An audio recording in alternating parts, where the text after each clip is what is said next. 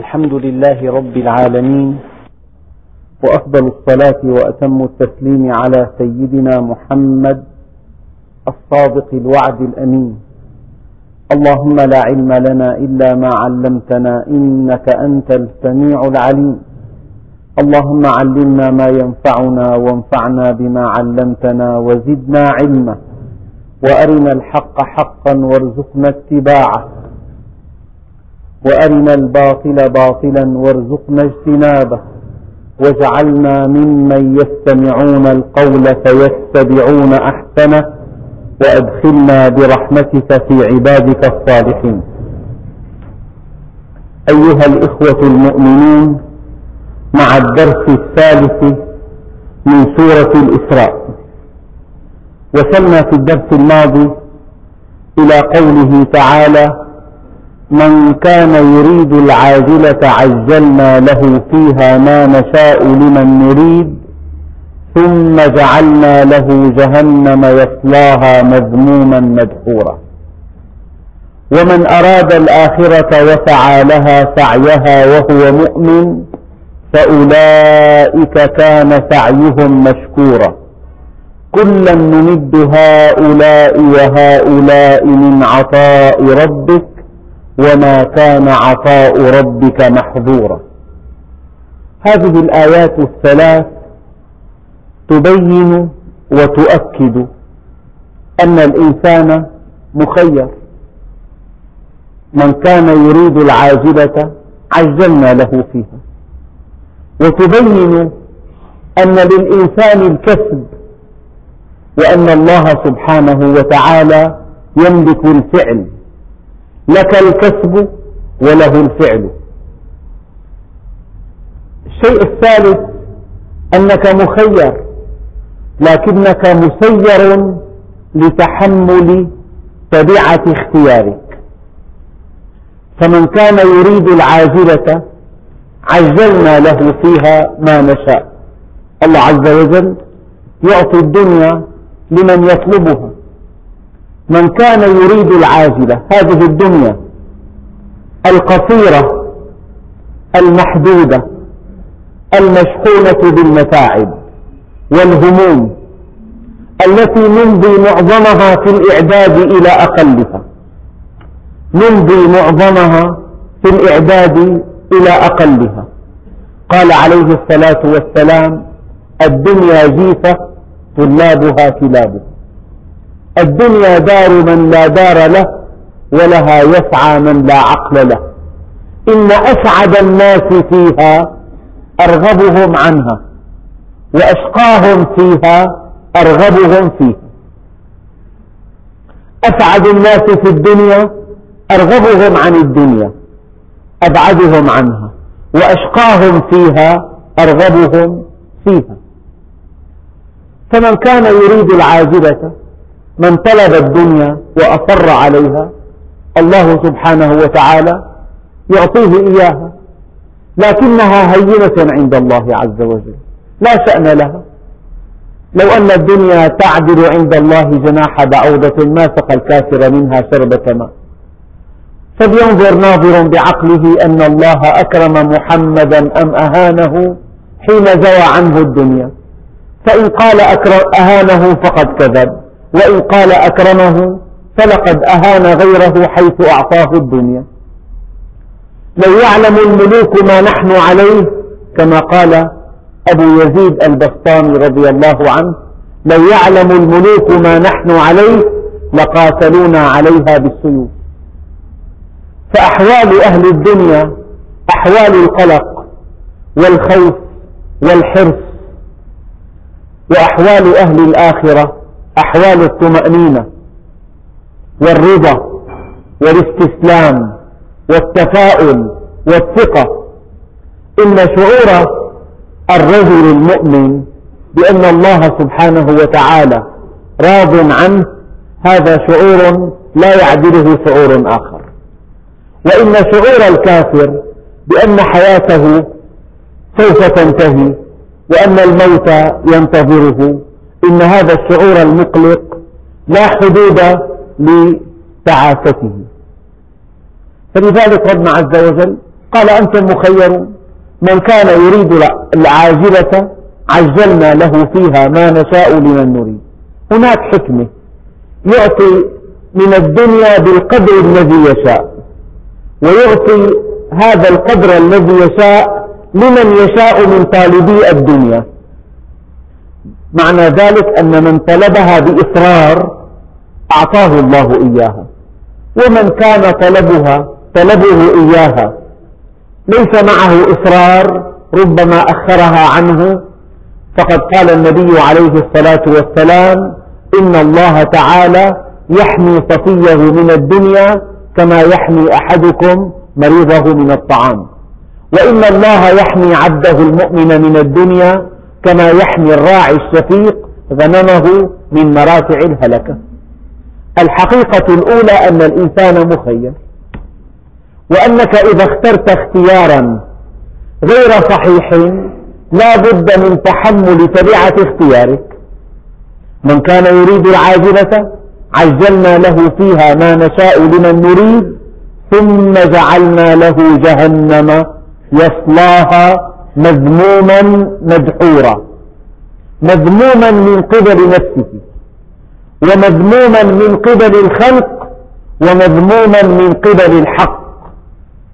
أما مدحورا يعني هذا الذي يساق إلى الإعدام هل هو مخير؟ لو أنه بكى هل يعفى عنه؟ لو أنه توسل لو أنه رجا لو أنه أعلن, أعلن ندامته مدحورة قصرا يعني. يصلاها مذموما مدحورا كنت مخيرا. فلما اخترت العاجلة صرت الآن مسيرا. ومن أراد الآخرة وسعى لها سعيها. علامة الإرادة الصادقة السعي الذي يتوافق مع شروطها. ومن أراد الآخرة وسعى لها سعيها يعني لها سعي خاص. لا بد من أن تحوط تحوط الآخرة من كل جوانبها. لا بد من أن تتخذ جميع الأسباب. لا بد من أن تمتلك موجبات الرحمة. لا بد من أن تسعى للآخرة وفق الشروط التي وضعها الله عز وجل. لا وفق شروط تخترعها أنت وسعى لها لو قال ربنا عز وجل وسعى لها أي سعي مقبول. لكن وسعى لها سعيها المطلوب سعيها المحدد سعيها المقنن. فأولئك كان سعيهم مشكورا من قبل أنفسهم ومن قبل الخلق ومن قبل الحق. كلا نمد هؤلاء وهؤلاء من عطاء ربك. يعني جميع البشر على وجه الأرض. الله سبحانه وتعالى يمدهم بما يختارون. هم إذا يتحملون تبعة اختيارهم. يمدهم بما يختارون. يعني حينما تقف على إشارة المرور والإشارة حمراء اللون أنت مخير. أن تمشي أو لا تمشي. فإذا اخترت أن تخالف القانون عندئذ تفقد اختيارك. لا بد من أن تساق لتحمل تبعة هذه المخالفة. تماما الأمر واضح تماما. من كان يريد العاجلة أصر عليها وطلبها عجلنا له فيها. ما نشاء لمن نريد. هنا تأتي الحكمة. نعطي بالقدر الذي نشاء. ولمن نشاء. نعطي من نشاء بالقدر الذي نشاء. ثم جعلنا له جهنم يصلاها مذموما مدحورا. لا محيد عن أن يصلاها. لا محيد عن أن يتلظى بنارها. مذموما يلعن نفسه ويلعنه اللاعنون وتلعنه الملائكة. مذموما مدحورا. ومن أراد الآخرة وسعى لها سعيها وهو مؤمن فأولئك كان سعيهم مشكورا. والله ما من قول ترك في نفسي أثرا كهذا القول. من آثر دنياه على آخرته خسرهما معا لأن الله عز وجل يقول ومن أعرض عن ذكري فإن له معيشة ضنكا ونحشره يوم القيامة أعمى. آثر الدنيا وحصل من أموالها ما يشاء. وحصل من مراتبها ما يشاء. وحصل من وسائل القوة فيها ما يشاء. لأنه أعرض عن الله عز وجل فإنه يعيش حياة شقية شقاء نفسيا. إن القلق والخوف والحزن والحزن والهلع والترقب والإضطراب والقسوة والضياع هذه الصفات كلها يعيشها بينما المؤمن ومن آثر آخرته على دنياه ربحهما معا. من عمل صالحا من ذكر أو أنثى وهو مؤمن فلنحيينه حياة طيبة. ما قولكم؟ اختاروا الآخرة تأتيكم الدنيا وهي راغمة والآخرة وهي مسعدة اختاروا الدنيا تخسرون الدنيا والآخرة. من آثر دنياه على آخرته خسرهما معا ومن آثر آخرته على دنياه ربحهما معا. هل من شعور أكثر إسعادا للنفس من أن تشعر أن الذي خلق السماوات والأرض ومن بيده ملكوت كل شيء ومن بيده كل شيء ومن إليه يرجع الأمر كله ومن بيده كل خصومك ومن بيده حياتك وموتك. راض عنك ما هذا الشعور؟ لذلك قال بعضهم إن الله يعطي الصحة والذكاء والمال والجمال للكثيرين من خلقه. ولكنه يعطي السكينة بقدر لأصفيائه المؤمنين. يا أيها الإخوة الأكارم ملاحظة أتمنى عليكم أن يعني تقفوا على دقائقها. ليس في الإسلام حرمان. حرمان ما في. كل الشهوات التي أودعها الله فيك جعل لها قنوات شريفة ونظيفة وصحيحة وعلية وكريمة وعزيزة. الشهوة التي يمكن أن توصلك إلى النار يمكن أن تمارسها بطريق مشروع. مثل صغير. هذا الوقود السائل إذا كان في مستودعه والمستودع محكم وسار في المواسير الصحيحة إلى المحرك إلى الموزع إلى غرف الانفجار وانفجر في المكان الصحيح. فولد هذا الانفجار حركة متتالية نقلك من دمشق إلى أحد المصايف هذا هو الوقود السائل. قوة دافعة في خدمتك.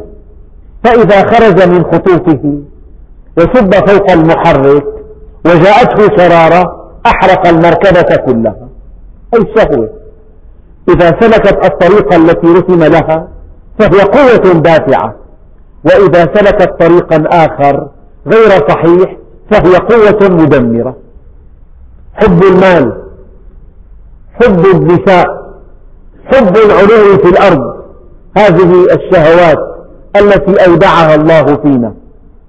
إذا مارستها وفق الشرع الصحيح وفق الشرع الحكيم سعدت بها سعدت بها. خلقت في نفسك لتسعد بها ولترقى بها. تسعد بها وترقى بها. إذا كسبت المال من طريق مشروع وأنفقته وفق الوجه الصحيح سعدت بكسب المال وسعدت بإنفاقه. وإذا اخترت زوجة مؤمنة ابتعدت عن خضراء الدمن قالوا وما خضراء الدمن قال المرأة الحسناء في المنبت السوء. أردت من الزوجة أن تكون مؤمنة. من تزوج المرأة لجمالها أذله الله. ومن تزوجها لمالها أفقره الله. ومن تزوجها لنسبها. زاده الله دناءة. فعليك بذات الدين تربت يداك. لو اخترت زوجة مؤمنة لسعدت بها وسعدت بك وأنشأت أسرة صالحة هي صدقة جارية من بعدك. إذا مات ابن آدم انقطع عمله إلا من ثلاث من علم ينتفع به ومن ولد صالح يدعو له ومن صدقة جارية. فالولد الصالح صدقة جارية. كل هذا عن طريق هذه الشهوة التي أودعها الله فينا. فلو أن الإنسان سلك إلى تحقيقها وإروائها طريقا نهى الله عنه شقي في الدنيا وشقي في الآخرة. لولا الشهوات لما ارتقينا إلى رب الأرض والسماوات. ولكن ينبغي أن نسلك الطريق الصحيح. قال تعالى فاسألوا أهل الذكر إن كنتم لا تعلمون. اسأل يا أخي. اسأل تخاف على عينك فتذهب إلى عشرات الأطباء وتنتظر عشرات الساعات وتدفع المبالغ المرقومة. تقول العين أخاف على عيني ألا تخاف على نفسك؟ ألا تخاف على هذه الجوهرة التي أودعها الله فيك؟ ألا تخاف أن يأتي ملك الموت ولست مستعدا لهذا اللقاء؟ ألا تخاف أن تكتشف الحقيقة الخطيرة بعد فوات الأوان بعد الموت؟ آمنت بالذي آمنت به بنو إسرائيل وأنا من المسلمين؟ قال الآن الآن وقد عصيت من قبل. هذه ليست بطولة. كفار الأرض جميعا سيعرفون الحقائق عند موتهم. كشفنا عنك غطاءك فبصرك اليوم حديد هذه ليست بطولة. البطولة أن تعرف الحقيقة قبل فوات الأوان. أن تعرف الحقيقة لتستفيد من هذه المعرفة. إذا عرفت لماذا أنت هنا على وجه الأرض؟ وأين كنت؟ وإلى أين المصير؟ وما المهمة التي جئت بها من أجلها؟ عرفت كل شيء. ابن آدم أطلبني تجدني. فإذا وجدتني وجدت كل شيء. وإن فتك فاتك كل شيء وأنا أحب إليك من كل شيء.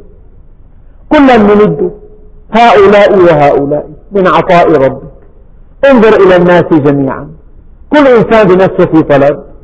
والله سبحانه وتعالى يحققه له. هذا يسعى إلى كسب المال. هذا يسعى إلى العلو في الأرض. هذا يسعى إلى تحقيق كل الرغبات هذا يسعى إلى الانغماس في الشهوات هذا يسعى للإيقاع بين الناس هذا يسعى لمعرفة الواحد الديان.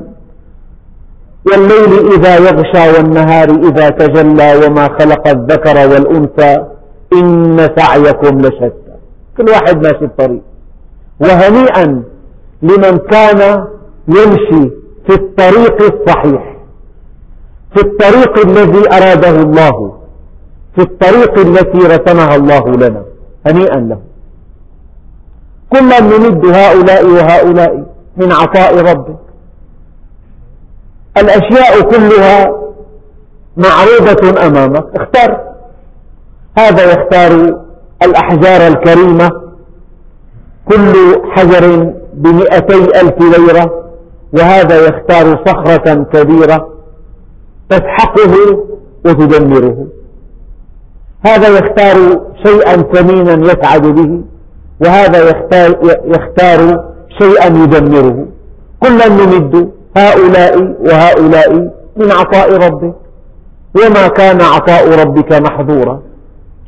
إنا عرضنا الأمانة على السماوات والأرض والجبال فأبين أن يحملنها وأشفقن منها وحملها الإنسان إنه كان ظلوما جهولا. وما كان عطاء ربك محظورا عن أحد. أي مخلوق له عند الله حق أن يعطيه ما يريد. لكن الله جل وعلا لا يتعامل بالتمني يتعامل بالسعي. فرق بين التمني والسعي. التمني أن تبتغي شيئا ولا تسعى له. ولكن الإرادة الحرة الصادقة تقترن بالعمل. ثم يقول الله عز وجل انظر كيف فضلنا بعضهم على بعض. الآن في الدنيا مكانة من يعمل في تنظيف المستشفى. كمكانة مدير المستشفى في الدنيا. هل يتساوى الراتبان الجندي كقائد الجيش؟ الخفير كالوزير؟ الممرض كالطبيب؟ الفقير كالغني؟ هذه الدنيا أمامكم. كلا نمد هؤلاء وهؤلاء من عطاء ربك وما كان عطاء ربك محظورا. انظر كيف فضلنا بعضهم على بعض. صح درجات الشكل درجات القوة درجات المكان الاجتماعي درجات الذكاء درجات الدخل درجات القوة درجات. درجات البشر في الأرض بعدد أبناء بعدد البشر. انظر كيف فضلنا بعضهم على بعض. يقول لك هذا البيت 480 متر. بأرقى أحياء دمشق. حقه 37 مليون. مثل بيت غرفة واحدة. لا ترى الشمس. هذا بيت وهذا بيت. هذا الشيء تحت سمعنا وبصرنا. الله عز وجل يريد من هذا من هذه الآية شيئا آخر. انظر كيف فضلنا بعضهم على بعض. هذا التفضيل مؤقت الفقير يموت والغني يموت. القوي يموت والضعيف يموت. الذي يحمل أعلى الشهادات يموت. والذي لا يقرأ ولا يكتب يموت. مع أن هناك فروقا شاسعة ودرجات كثيرة. في العلم والقوة والمال والجمال والمكانة وفي كل شيء في الأرض مقسم إلى درجات. انظر كيف فضلنا بعضهم على بعض في الدنيا. هكذا تقتضي الحكمة أن يكون الناس درجات. لكن هذه الدرجات أولا مؤقتة أولا مؤقتة. وثانيا قد يكون الخفير عند الله عز وجل أعظم من أعلى مرتبة في الأرض. ممكن. قد يكون هذا الفقير رب أشعث أغبر ذي طمرين مدفوع بالأبواب لو أقسم على الله لأبره. قد يكون هذا الفقير وقد يكون هذا العليل وقد يكون خامل الذكر أعظم عند الله وأرقى مكانة وأحظى رتبة من من علي القدر ومن غني المال ومن جائع الصيت في فكرة دقيقة جدا يقول الله عز وجل انظر كيف فضلنا بعضهم على بعض. هناك تفضيل في الصحة وفي المال وفي الجمال وفي الذكاء وفي القوة. وفي المكان وفي كل شيء. حياة مراتب. لكن هذه المراتب الدنيوية أولا مؤقتة تنتهي بالموت. يعني قبر الغني كقبر الفقير تحت الأرض. يعني قبر الغني مكيف تحت في تكييف. في بلاطر خام تريا. ما في شيء. قبر الغني كقبر الفقير. أحد أكبر أغنياء بعض بلدان الخليج أوصى أنه إذا مات أوصى ذويه أن يسيروا بجنازته في كل شوارع المدينة شارعا شارعا وأوصى أن تخرج يده من الكفن. هكذا عارية. ليشعر الناس أنني ذهبت إلى الآخرة وليس معي شيء. كله تركته في الدنيا. المصيبة في الموت مصيبتان. الأولى أنك تخسر مالك كله. والثانية أنك تحاسب على مالك كله. من أين اكتسبته وفيما أنفقته. فأول نقطة بالآية أن هذه المراتب هذا ساكن ببيت صغير هذا ساكن ببيت آه، كبير هذا دخله لا يكاد يغطي نفقاته هذا في عنده أموال لا تأكلها النيران.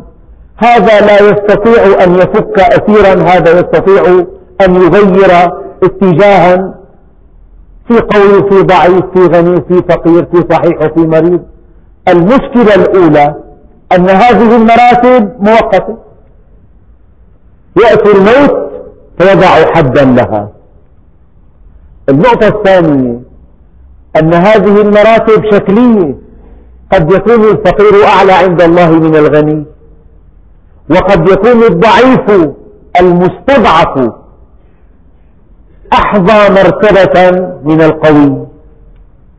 وقد يكون خامل الذكر أعلى شأنا عند الله من الذي تألق نجمه في السماء.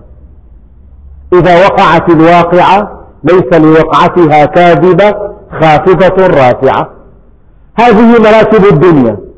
أما المشكلة وللآخرة أكبر درجات وأكبر تفضيلا هم المشكلة هنا. مراتب الآخرة إلى الأبد. مراتب الدنيا إلى الموت. تنتهي بالموت. اذهبوا إلى المقابر.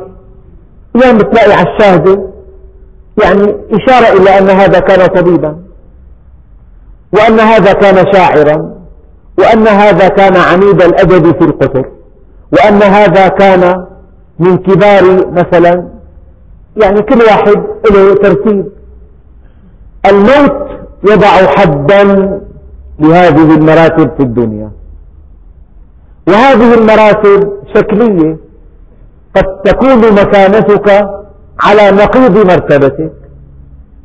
يعني لو أن في دائرة حكومية آذنا مستقيما لا يأكل مالا حراما يغض بصره عن محارم الله يؤدي وظيفته بإخلاص وصدق وأمانة.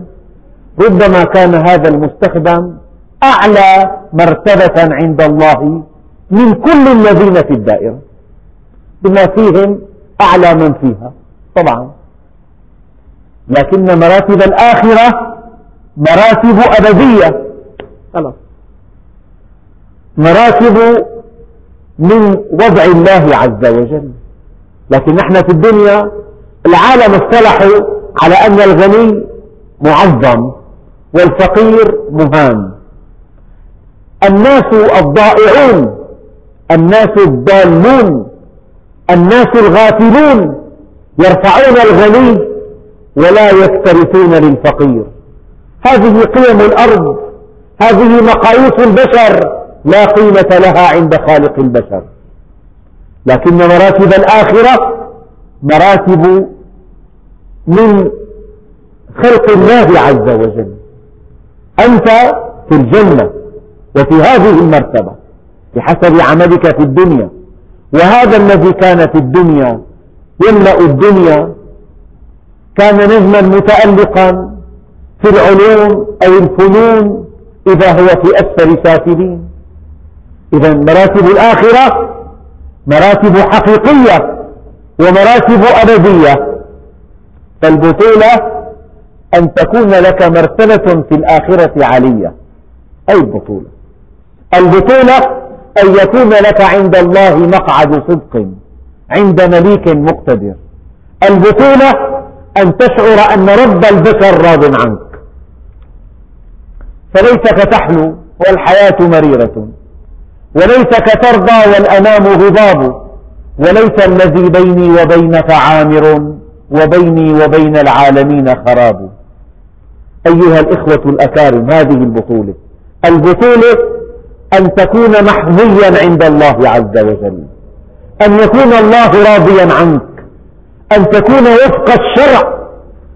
أن تكون حبيب الحق.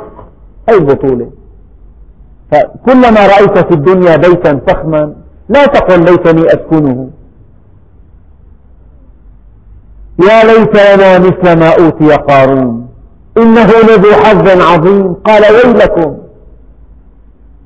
ثواب الله خير لمن آمن وعمل صالحا. قال الذين يحب يريدون الحياة الدنيا يا ليت لنا مثل ما أوتي قارون إنه لذو حظ عظيم. قال الذين أوتوا العلم ويلكم ثواب الله خير لمن آمن وعمل صالحا. ولا يلقاها إلا الصابرون فخسفنا به وبداره الأرض. فلذلك الإنسان يبحث عن مرتبة عند الله ولا يكترث بمرتبته عند الناس. فإن الأمة لو اجتمعت على أن ينفعوك لم ينفعوك إلا بشيء قد كتبه الله لك. وإن اجتمعوا على أن يضروك لم يضروك إلا بشيء قد كتبه الله عليك. لا أنسى قول أحد التابعين وأظنه سعيد بن المسيب حينما كان عند أحد ولاة يزيد بن عبد الملك جاءه من يزيد توجيه هذا الوالي. قال ماذا أفعل أنا في حيرة من أمري؟ فقال سعيد بن المسيب اعلم أن الله يمنعك من يزيد ولكن يزيد لا يمنعك من الله. وإذا أراد الله بقوم سوءا فلا مرد له. انظر كيف فضلنا بعضهم على بعض وللآخرة أكبر درجات وأكبر تفضيلا. لا تبحث عن مكانة علية عند الناس فإن الناس لا يقدمون ولا يؤخرون. ابحث عن مكانة عند الله. لا تجعل مع الله إلها آخر. فتقعد مذموما مخذولا. يا الله. أحد أكبر أسباب العذاب النفسي أن تجعل مع الله إلها آخر. فلا تدع مع الله إلها آخر فتكون من المعذبين. إذا شئت أن تعذب نفسك إذا شئت أن تحس بالقهر والحقد والضياع والشك واليأس والسوداوية فادع مع الله إلها آخر. يعني اعتقد أن زيدا من الناس يملك شيئا من أمرك. إذا اعتقدت أن زيدا من الناس أو أن كائنا من كان من الناس يستطيع أن ينفعك أو أن يضرك أو أن يرفعك أو أن يخفضك فهذا هو الشرك بعينه. لا تجعل مع الله إلها آخر. إليه يرجع الأمر كله. فاعبده وتوكل عليه. وهو الذي في السماء إله وفي الأرض إله. يد الله فوق أيديهم. وما رميت إذ رميت ولكن الله رمى. والله يقضي بالحق. والذين يدعون من دونه لا يقضون بشيء. ما لكم من دونه من ولي. ولا يشرك في حكمه أحدا.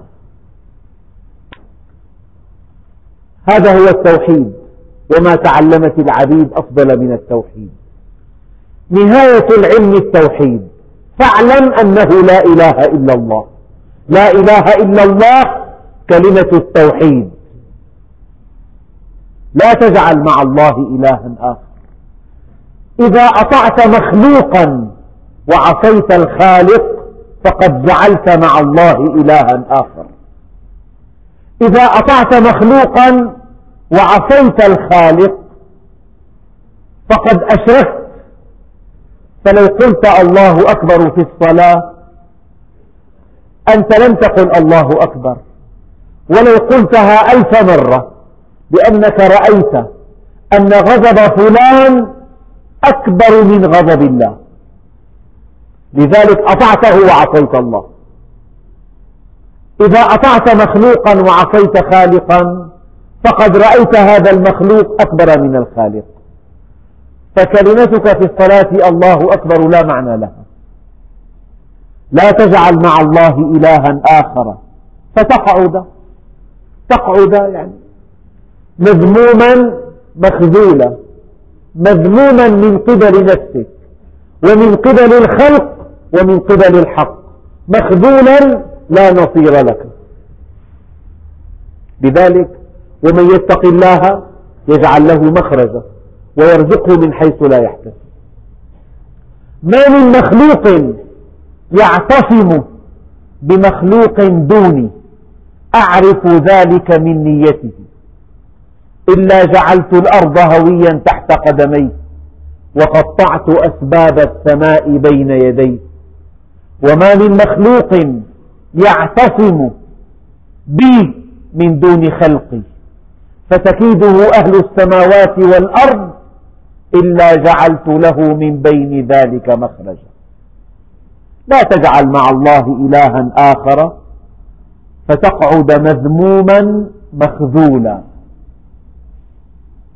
وقضى ربك ألا تعبدوا إلا إياه وبالوالدين إحسانا إما يبلغن عندك الكبر أحدهما أو كلاهما فلا تقل لهما أف ولا تنهرهما وقل لهما قولا كريما. كلمة قضى معناها أنه أمر وألزم وأوجب. أمر وألزم وأوجب. وهذا القضاء ليس قضاء حكم بل هو قضاء أمر. ليس قضاء حكم بل هو قضاء أمر. وقضى ربك. ربك هو الذي يربيك. أقرب اسم من أسماء الله تعالى. إلى الإنسان كلمة الرب. ألا تعبدوا إلا إياه. قضى ربك لو أن الله عز وجل قال قضى, قضى ربك أن تعبده. يعني أمرك أن تعبده. هذا أمر بعبادته. ولكن هذا الأمر فيه قصر قصر العبادة عليه. ألا تعبدوا إلا إياه. لو أن الله عز وجل قال وقضى ربك أن تعبده لكنت مأمورا بعبادته. لكن يقول لك الله عز وجل وقضى ربك ألا تعبدوا إلا إياه. إذا لا معبود بحق إلا الله. إياك نعبد. لو أن الله عز وجل قال نعبد إياك ليس فيها قصر. إياك نعبد. شيء آخر. العبادة طاعة طوعية تسبقها معرفة يقينية. تنتهي بسعادة أبدية. تعريف العبادة طاعة طوعية تسبقها معرفة يقينية تنتهي بسعادة أبدية. العبادة الاستسلام لأمر الله في المنشط والمكره في إقبال الدنيا وإدبارها في صغائر الأمور وفي أكبر الأمور. وقضى ربك ألا تعبدوا إلا إياه. يعني فحوى رسالات الأنبياء جميعا. أن اعبدوا ربكم ما لكم من دونه من إله. أن اعبدوا الله ما لكم من دونه من إله. ما لكم من دونه من ولي. وقضى ربك ألا تعبدوا إلا إياه وبالوالدين إحسانا. روعة هذه الآية أن الله جمع توحيد الربوبية بالإحسان إلى الوالدين. ما هذا ما هذا الأمر الذي أمرنا به؟ الذي رفعه الله إلى مستوى توحيد عبوديته بر الوالدين. وقضى ربك ألا تعبدوا إلا إياه وبالوالدين إحسانا. يعني ما من عمل أعظم أو أجل بعد عبادة الله عز وجل من البر للوالدين. شيء آخر. أول مظهر من مظاهر تربية الله لك أنه خلقك من والدين يعطفان عليك. ويحسنان إليك. يجوعان لتشبع. يعريان لتكتسي. يقلقان لتنام. حينما ترى ابنا مدللا يحبه والداه يغدقان عليه كل الإكرام. فاعلم علم اليقين أن هذا, أن هذا الإكرام من عند الواحد الديان.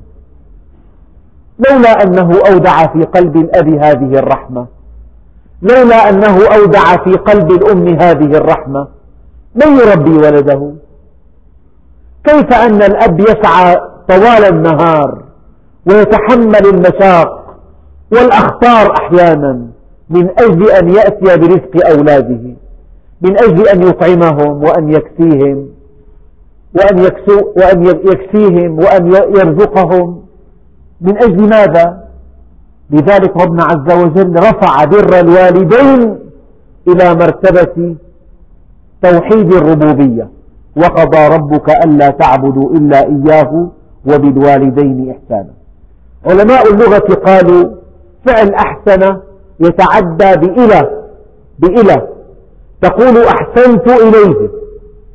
لكن هنا في الآية يتعدى هذا الفعل باللام. على خلاف القاعدة ما الحكمة من تعدية هذا الفعل باللام؟ العلماء قالوا عفوا بالباء وبالوالدين إحسانا يعني أحسن بهما. لم يقل الله عز وجل أحسن إليهما بل قال أحسن بهما. لأن الباء تفيد الإلصاق تقول أمسكت بيده. إذا الإحسان إلى الوالدين لا يقبل من الإبن إلا إذا باشره بنفسه. أن ترسل الصانع في المحل التجاري إلى أبيك مع بعض الفاكهة قل له خذ هذه الفاكهة من ابنك. هذا خلاف لتوجيه الله عز وجل. يجب أن تمارس الإحسان إليهما بنفسك. تقول للسائق خذ أبي نزهة. لا ليس هذا إحسانا إليهما. الإحسان إليهما أن تكون إلى جانبهما أن تكون لاصقا بهما أن تباشر الخدمة بنفسك. هذا معنى وبالوالدين إحسانا لأن معاجم اللغة تعدي فعل أحسن بإلى لكن الله سبحانه وتعالى وضع الباء مكان إلى لماذا؟ من أجل أن يفهم أن الإحسان إلى الوالدين يجب أن يباشر من قبل الإبن مباشرة. وقضى ربك ألا تعبدوا إلا إياه وبالوالدين إحسانا. وكما أن الله عز وجل قرن الإحسان بالوالدين بعبادته بل بتوحيد عبادته قرن شكر الله بشكرهما. قال تعالى أن اشكر لي ولوالديك. يعني ما من مخلوقين على وجه الأرض يستحقان الشكر بعد الله عز وجل من الوالدين. أن اشكر لي ولوالديك ولزوجتك ولوالديك إلي المصير. روى الإمام البخاري رضي الله عنه في صحيحه أن رجلا سأل النبي عليه الصلاة والسلام يا رسول الله أي العمل أحب إلى الله عز وجل؟ فقال عليه الصلاة والسلام الصلاة على وقتها. فقال ثم ماذا؟ قال بر الوالدين. قال ثم ماذا؟ قال الجهاد في سبيل الله. يعني بر الوالدين مقدم على الجهاد في سبيل الله. وهو بعد الصلاة. شيء آخر. من بر الوالدين ألا يتعرض الولد لسبهما كيف ذلك؟ هذا مستحيل. ففي صحيح مسلم أن النبي عليه الصلاة والسلام قال إن من أكبر الكبائر أن يشتم الرجل والديه. فقال أصحاب النبي يا رسول الله وهل يشتم الرجل والديه؟ مو معقولة قال نعم. يسب الرجل أبا الرجل فيسب أباه. ويسب أمه فيسب أمه. يعني إذا واحد كان لسانه يطلق لسانه في سب الناس أغلب الظن أن الناس سيسبون والديه. وإذا سب الناس والديه وكان هو السبب فكأنه في الحقيقة هو الذي سب والديه. لذلك أي شاب يجب أن يعامل الناس معاملة يثنون على والده. ما هذا الوالد الذي رباك بارك الله بوالدك؟ عامل الناس معاملة تجعلهم يلهجون بالثناء على والدك إذا كنت بارا به. أما الذي يعامل الناس معاملة يلعنون بهذه المعاملة أباه فقد لعن هو أباه كأنه لعن هو أباه شيء آخر. من بر الوالدين موافقتهما في أغراضهما. يعني الأب له حاجة فإذا لبيتها له فهذا من البر. إلا أن هذه الحاجة لها شرطان. أولا أن تكون في غير معصية الله عز وجل وأن تكون مباحة وأن تكون في استطاعتك أن تكون في غير معصية الله وأن تكون مباحة وأن تكون في استطاعتك. وعقوق الوالدين مخالفتهما في أغراضهما. الجائزة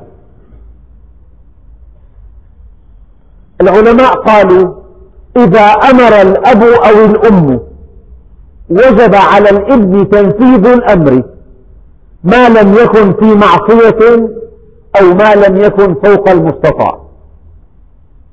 إذا كان الشيء مباحا أصبح بأمر الأب والأم مندوبا. وإذا كان مندوبا أصبح بأمر الأب والأم آكد في النجد. شيء آخر. جاء رجل إلى النبي عليه الصلاة والسلام فقال يا رسول الله من أحق الناس بحسن صحابتي؟ قال أمك. ثم أمك ثم أمك ثم أبوك. فالعلماء استنبطوا من هذا الحديث أن ثلاثة أرباع البر للأم والربع للأب. في حديث آخر يجعل هناك توازن بين بر الأب والأم. يقول عليه الصلاة والسلام أطع أباك ولا تعص أمك. يعني كلاهما في البر سيان. الحقيقة المهمة التي ينبغي أن تعرفوها أنه أن بر الوالدين يجب عليك ولو كانا كافرين أو مشركين. فكيف إذا كانا مسلمين؟ يجب عليك بر والديك ولو كانا كافرين أو مشركين. فكيف إذا كانا مسلمين؟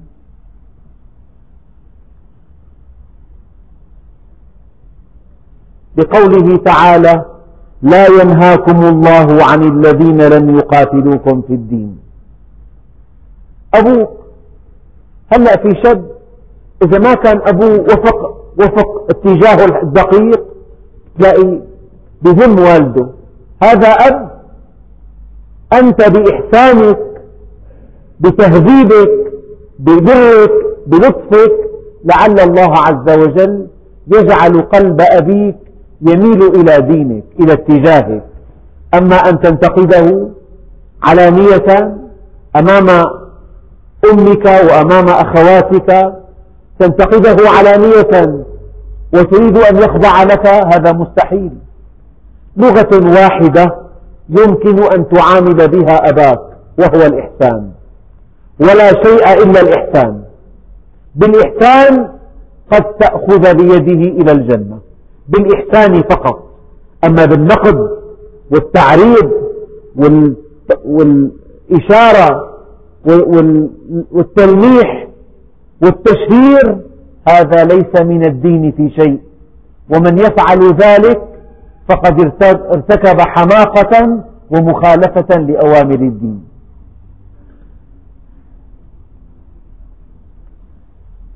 من بر الوالدين أن تستأذنهما في الجهاد ولا يصح جهادك إلا إذا استأذنتهما. فما هذه المكانة قال يا رسول الله جئت لأجاهد معك. وتركت أبا والدي يبكيان, قال ارجع إليهما فأضحكهما كما أبكيتهما. فيهما فجاهد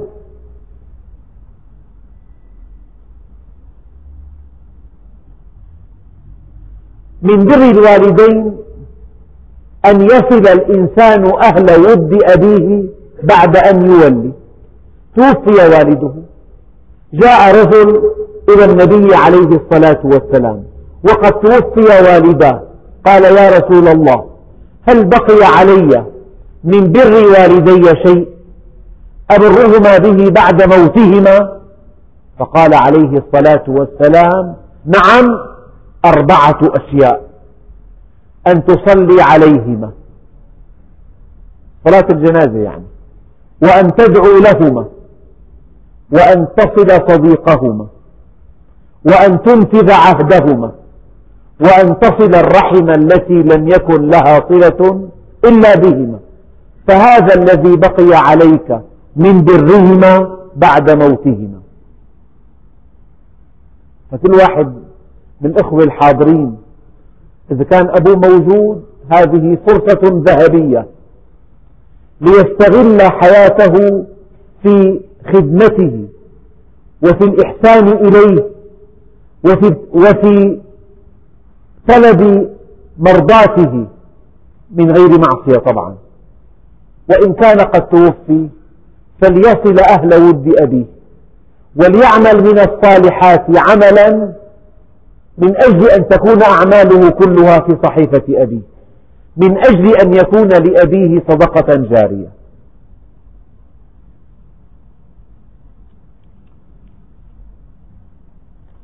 شيء آخر النبي عليه الصلاة والسلام كان يصعد المنبر فقال آمين.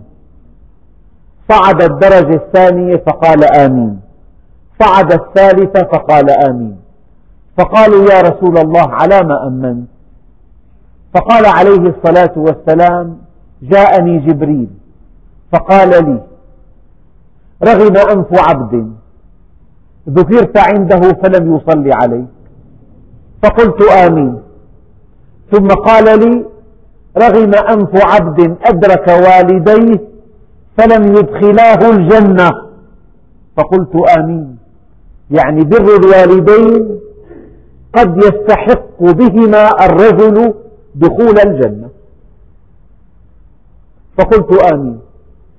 فلما كان في الدرجة الثالثة قال له جبريل رغم أنف عبد أدرك رمضان فلم يغفر له إن لم يغفر له فمتى؟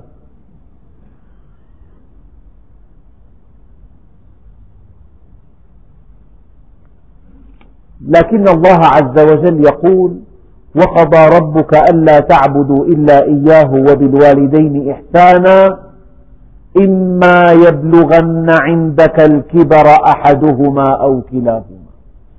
طبعا الأب الشاب في آباء يعني لا يزالون في في سن الشباب أو الكهولة يتمتعون بصحة جيدة ومكانة علية ومال وفير. هم يقدمون كل الإحسان إلى أولادهم. هي المشكلة أعمق من ذلك. إما يبلغن عندك الكبر أحدهما. تجاوز عمر الأب الثمانين عاما. وتراجعت قواه الجسمية والعقلية. وصار يعيد القصة مئات المرات. وصار ذا طبيعة فضولية. يبتغي أن يعرف كل شيء وأن يحصر أنفه في كل شيء. وصار يكثر من النقد. صار له ثقل في البيت. إما يبلغن عندك الكبر. بلغ سنا كبيرا وهو عندك في البيت. لأن الذي يأتي لعند أبيه في الأسبوع مرة ليقبل يده ويسأله رضاه. قضية سهلة جدا. قضية سهلة جدا. أن يكون لك بيت مستقل يسير وفق ما تريد وأبوك عند أخيك الأصغر أو الأكبر تنتقل إلى بيت أخيك في الأسبوع مرة لتقدم واجب بر الوالدين. تأتيه بهدية صغيرة تقبل يديه تسأله عن صحته ماذا فعل؟ لكن الأب إذا كان في البيت وكان له طلبات كثيرة وانتقادات كثيرة. وكان له طباع لا ترضاها. مع طباعه التي لا ترضاها ومع طلباته الكثيرة ومع إلحاحه الشديد ومع تدخلاته في شأن غيره ومع انتقاده الذي لا يحتمل. في هذه الحالة الصعبة إما يبلغن عندك الكبر أحدهما أو كلاهما هنا البطولة. فلا تقل لهما أف. أقل شيء أقل شيء أن يخرج نفسك بصوت. أقل شيء. تعتقد ما في أقل منه ما في تعبير عن الضجر كأن يخرج النفس بصوت. يعني أشهد أن لا إله إلا الله. هي شهادة هي مو شهادة. ضجر هي. هذه ضجر أف أقل من الشهادة. نفس عادي. الزفير مع صوت.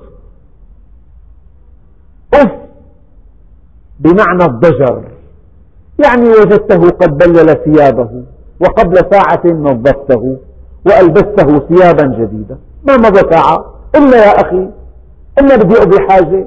بل الحال. قال العلماء إذا وضعت ثوبك على أنفك هكذا فهذه بمستوى أف. ريحة كريهة بالكبيرة عملت هيك. أي مثل أف تماما. إما يبلغن عندك الكبر أحدهما أو كلاهما فلا تقل لهما أف. يمكن يبعد عنه مترين الله يخفف عنه. سمعها سمعته ياها لا حول ولا قوة. هي أصعب من أف. سمعته كلمة الله يخفف عنه. شيء لا يحتمل يا أخي. أنت بده يموت بقى نخلص منه؟ أعرف رجلا خدم أمه تسع سنوات. إلى أن ضجر استدعى إخوته وقال هذه أمي وأمكم. خذوها عني. فأخذوها عنه وماتت في اليوم الثاني. ضيع تسع سنوات من الخدمة الشاقة. وبعرف رجل كان يعنى بامرأة قعيدة متقدمة في السن. فانتقل إلى حي بعيد فصار انتقاله إلى مكان بيت المرأة التي يرعاها أمرا فوق طاقته. هو متقدم في السن. من حي بعيد إلى حي آخر يركب الباصات كل يوم أشفق عليه أهله. دعوه إلى أن يترك خدمتها إلى جهة أخرى لم يرضى. سنه كبيرة فلما رأوه يشقي نفسه قالوا يا أخي ائت بها إلى هنا وأرحنا من هذا الأمر. فأقنعها وجاء بها إلى بيته. لتكون الرعاية في اليوم الثاني ماتت كسب الأجر. إما يبلغن عندك الكبر أحدهما أو كلاهما. ما بعتقد امرأة وهي تنظف ابنها عملت هيك بحياتها أبدا. كانت تتمنى حياته. أما الابن إذا خدم أمه يعني في أعماقه يتمنى أن يخفف الله عنه. شتان بين هذا العمل وهذا العمل. فإن ربنا عز وجل جاء بالحالة الصعبة أصعب حالة. تقدم في السن آه، تراجع في الملكات عدم انضباط في الأجهزة وهو في البيت والزوجة عم تنتقد وإمتى بدنا نتحمل هي مو بس أمك أم, أم أخواتك كمان. ما تساوي دور يا أخي بيناتكم. إما يبلغن عندك الكبر أحدهما أو كلاهما. فلا تقل لهما أف. أمر. خالق الكون. يقول لك إياك أن تقول لهما أف. ولا تنهرهما. هي أفضع. أنت, أنت منهي عن أن تقول لهما أف. فالنهي عن أن تقول أكبر من أف من باب أولى. ولا تنهرهما. وقل لهما قولا كريما.